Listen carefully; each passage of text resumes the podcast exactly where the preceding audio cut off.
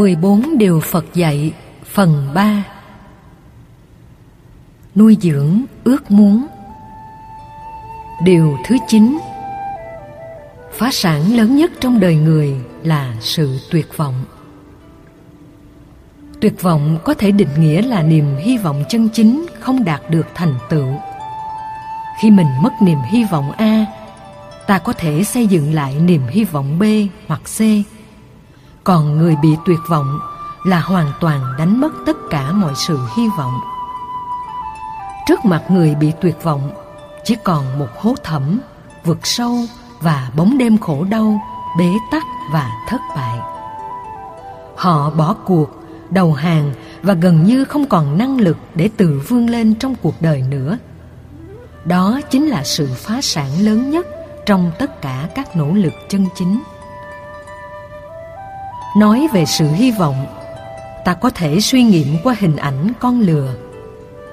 Lừa là một loài động vật có sức khỏe, nhưng chí nguyện và lập trường đi đến phía trước của nó không được xác định.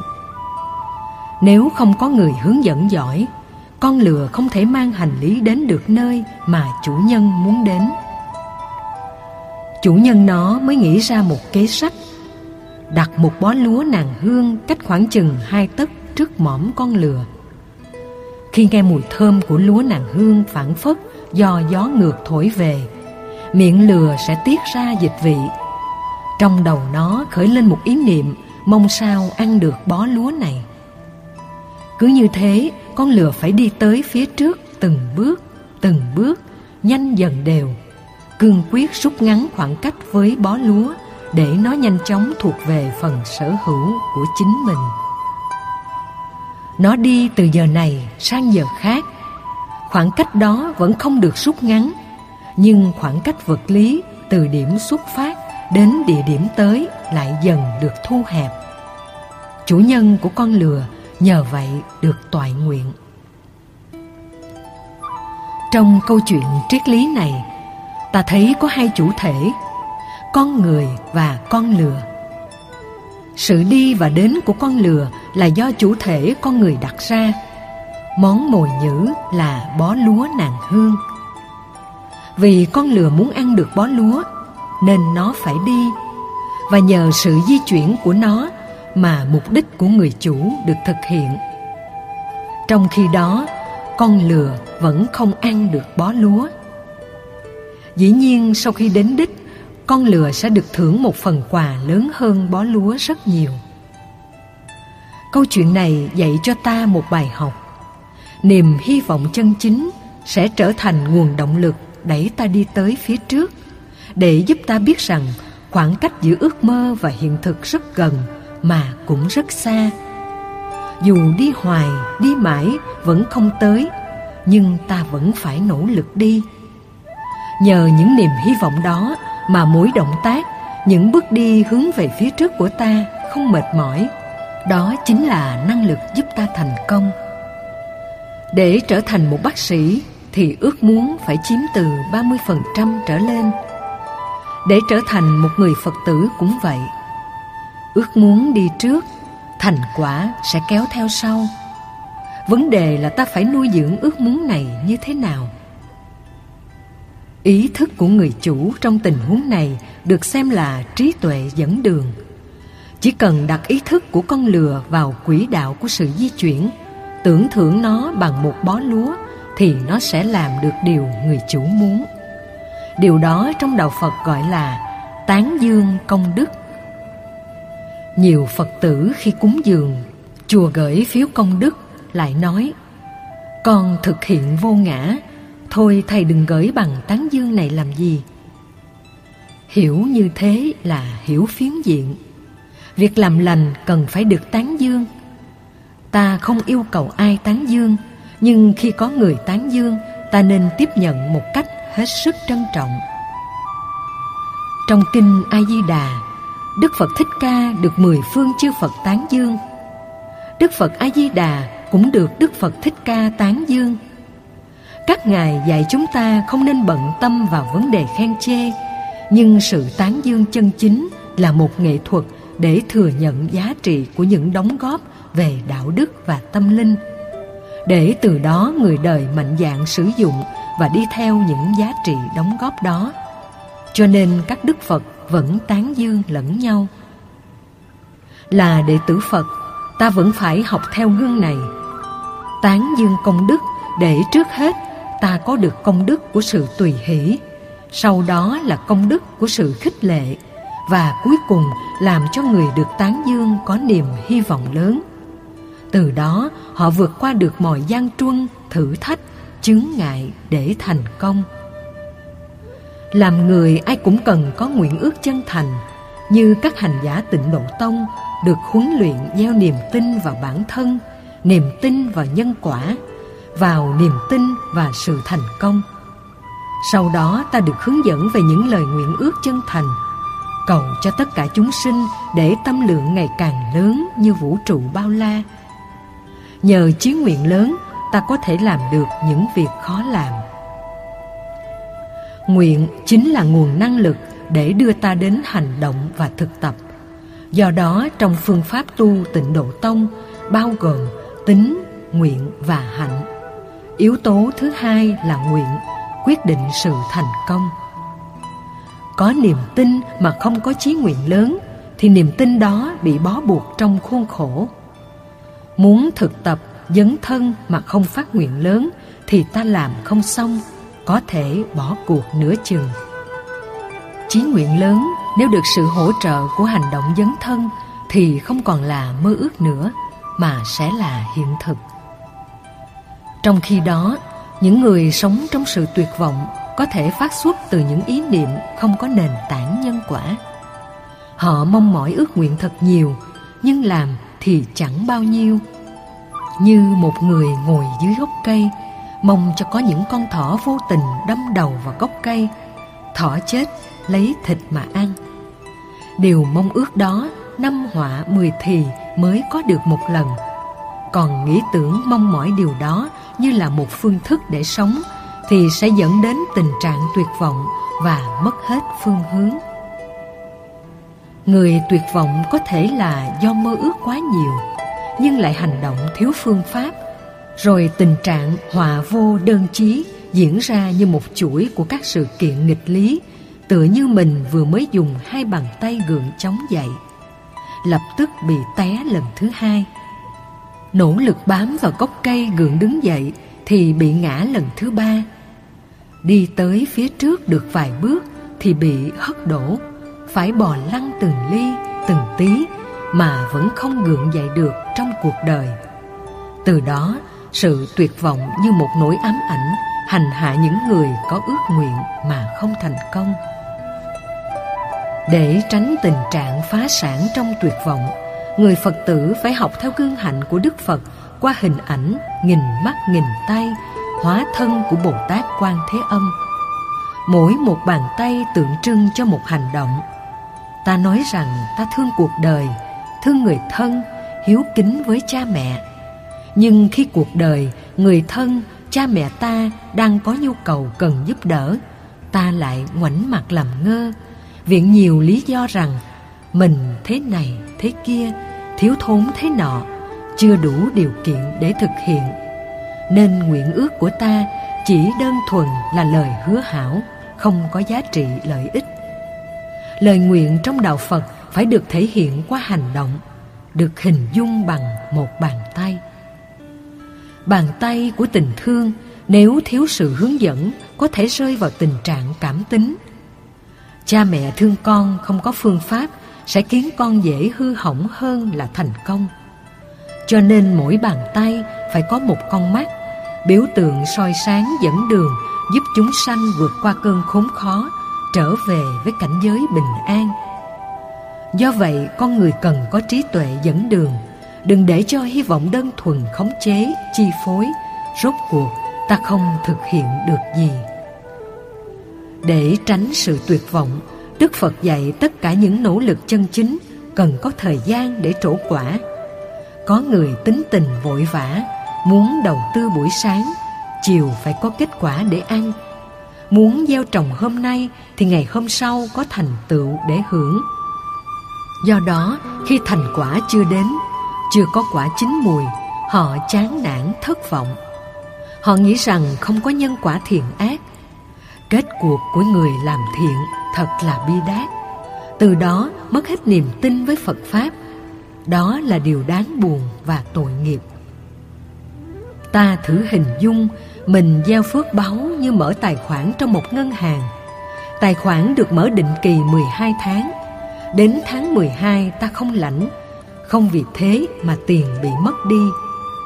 Số tiền gửi và tiền lãi vẫn còn nguyên vẹn ta vẫn được tính lãi không định kỳ. Cũng vậy, khi làm các việc lành, công đức phước báo mà quả chưa trổ thì ta nên vui vì khoản tiết kiệm đó vẫn còn nguyên. Đến một lúc nào đó ta cần xài, có thể rút ra được. Thay vì buồn, thất vọng, chán nản, dẫn đến sự tuyệt vọng, thì mình phải nghĩ như thế. Nhờ đó mà niềm vui, nụ cười sự hân hoan sẽ có mặt. Cuối năm 2007 có một phụ nữ khoảng 28 tuổi là kỹ sư xây dựng. Cô bị rơi vào trạng thái tuyệt vọng, tự tử đến 6 lần vẫn không chết. Dì của cô là một phật tử, thấy cảnh cháu ruột bi thảm quá, nên dẫn đến chùa giác ngộ để gặp chúng tôi. Hy vọng cô cháu gái sẽ rũ bỏ được sự tuyệt vọng tôi hỏi thăm lý do tại sao cô tự tử đến sáu lần. Cô trả lời,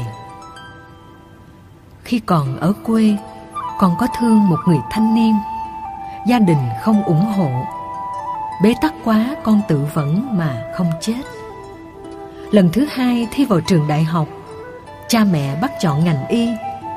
Sau này làm bác sĩ để có tương lai, con lại thích ngành xây dựng con nộp đơn chọn khối để thi vào ngành xây dựng và thi đậu. Nhưng cha mẹ không đồng tình, gây một áp lực rất lớn. Con chán nản quá, tự vẫn lần thứ hai. Cũng may nhờ người ta phát hiện, đưa đi cấp cứu. Cuối cùng, gia đình cũng đồng ý cho con lên thành phố học ngành xây dựng. Trong bốn năm làm sinh viên, con tự tử thêm ba lần mỗi khi có người bạn nào phê bình, chỉ trích, thì con cảm thấy tuyệt vọng vô cùng. Nghĩ rằng trên cuộc đời này, tại sao bất hạnh dồn đến với mình nhiều quá?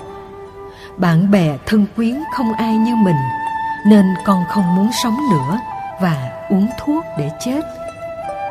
Nhưng khi uống thuốc, bị bạn bè phát hiện, đưa đến bệnh viện, nên cuối cùng không chết. Lần thứ sáu con thương một người chủ công trình. Con là kỹ sư, ký hợp đồng giám sát một công trình. Ông chủ thầu này lớn hơn ba con đến vài tuổi.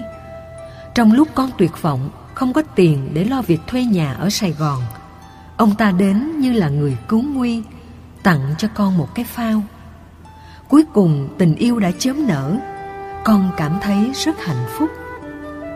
Nhưng sau đó vài tháng thì vợ của ông phát hiện buộc con phải giả từ chồng của bà. Con tuyệt vọng quá, nên treo cổ trên cái quạt máy của trường đại học bách khoa để tự tử. Lúc đó điện bị cúp, nên các công nhân chạy vào từng phòng để kiểm tra, xem điện có bị đứt chỗ nào không. Khi họ vào phòng thì phát hiện con vừa nhảy khỏi ghế mới vài giây thôi, nên đã đưa con xuống vào bệnh viện cấp cứu kịp nên con sống lại. Kể từ lần thứ sáu đó, người dì ngày đêm lo lắng, lúc nào cũng ở bên cạnh cô. Lúc cô ngủ, bà ngủ theo. Cô thức, bà thức theo. Cô đi ra nhà sau, bà cũng đi theo dõi. Đi ra nhà trước, bà cũng phải đi tháp tùng. Khổ sở mấy tháng trời như vậy mặt mày bà xanh xao, cuối cùng nhờ chúng tôi giúp đỡ. Chúng tôi phân tích cho cô hiểu bản chất cuộc sống vốn dẫy đầy những điều an khiên, oán trái, những điều mình muốn mà không đạt được, vì nó bị chi phối bởi quy luật nhân quả. Khi duyên chưa hội đủ thì quả không thể nào phát sinh. Do đó, thay vì buồn rầu tuyệt vọng, thì ta hãy hoan hỷ để làm mới nỗ lực lần thứ hai Nếu vẫn không làm xong thì ta cố gắng lần thứ ba, thứ tư cho đến lúc nào ta đạt được thành quả thì thôi. Các bậc vĩ nhân không ai nỗ lực làm lần đầu mà thành công. Các bậc thiên tài và nhân tài cũng thế. Chủ yếu là do phấn đấu. Những nghịch cảnh đối với cô thật ra rất nhỏ so với người khác. Nhưng vì có thói quen cường điệu hóa, quan trọng hóa, thần tượng hóa, khiến cho vấn đề càng trở nên căng thẳng, rối rắm, phức tạp, mệt mỏi. Và mình nghĩ rằng cái chết chính là giải pháp tốt nhất để giúp ta thoát khỏi cơn bế tắc hiện tại. Nhưng đó là một tư duy sai lầm. Những khó khăn hiện tại, nếu ta không nỗ lực giải quyết, chúng sẽ còn đeo mang đến tương lai hoặc đến tận kiếp sau. Người Phật tử trong lúc còn khỏe mạnh, còn đủ bản lĩnh, những quả xấu nào đến như một quy luật tất yếu từ đời sống quá khứ ta cứ hoan hỷ chấp nhận để giải nghiệp. Về sau ta trở thành người thông dong, không còn nợ, không còn bị hàm oan, không còn chướng duyên, không còn bế tắc. Chúng tôi hướng dẫn cô thực tập. Hãy quán nhìn bầu trời để quên đi bóng đêm. Hãy nhìn ánh sáng mặt trời để quên đi lửa của con đom đóm. Hãy nhìn thấy con sư tử để quên đi con cừu hãy nhìn thấy biển khơi để quên đi từng giọt nước nhiều người cứ nhìn trở ngại nhỏ thành to, nhìn hạt cát thành tảng đá có những trục trặc tựa một tảng đá nhỏ thì họ nghĩ như một quả núi có tình huống là quả núi thì họ lại nghĩ như dãy trường sơn vạn lý trường thành hay núi tu di cứ như thế vấn đề không đáng mà cứ hình dung cường điệu. Từ đó, những lần thất bại rất nhanh dẫn đến sự tuyệt vọng. Ta mau chóng đánh mất hết niềm tin về khả năng tái sinh hạnh phúc, khả năng dẫn bước đi về phía trước của bản thân. Sự sống của những người tuyệt vọng tựa như một kẻ chết rồi, thờ thẫn, cầu an, bế tắc, không muốn nỗ lực, không làm gì hết, chỉ chờ đến ngày chết thả trôi vận mệnh như chiếc lục bình trôi trên dòng nước. Thủy triều lên xuống, lúc thì mắc cạn, lúc thì tấp vào bờ, lúc thì trôi một cách vô định, không hề có một chủ ý, khuynh hướng nào. Đó là sự phá sản rất lớn đối với tất cả các công đức, sự nghiệp mà chúng ta đang dấn thân theo đuổi. Muốn phá bỏ sự tuyệt vọng thì ta phải thừa nhận bản chất cuộc đời này là tương đối. Nếu có một sự tuyệt đối trong xã hội thì sự tuyệt đối đó chính là tương đối. Mà tương đối nói theo nghĩa nhà Phật là nhân duyên. Cái này có tạo tiền đề cho cái kia có. Cái này không tạo cơ sở cho cái kia không. Cái này sanh, tạo điều kiện cho cái kia phát sanh. Cái này diệt, tạo điều kiện cho cái kia biến mất hiểu được như vậy thì ta không nên thần tượng hóa con người, không nên quan trọng hóa bất cứ vấn đề gì mà xem mọi thứ diễn ra như cơn gió đi ngang qua rừng tre, tiếng tre kêu xào xạc xào xạc khi gió ngừng thì tất cả những âm thanh không còn nữa mỗi âm thanh xào xạc có thể là tốt hoặc xấu nếu ta không lưu giữ chúng thì tâm được bình yên. Như vậy, trong lúc khốn đốn giữa cuộc đời, ta vẫn đứng vững như kiền ba chân. Người sống được như thế sẽ vẫy tay vĩnh biệt với sự tuyệt vọng của bản thân.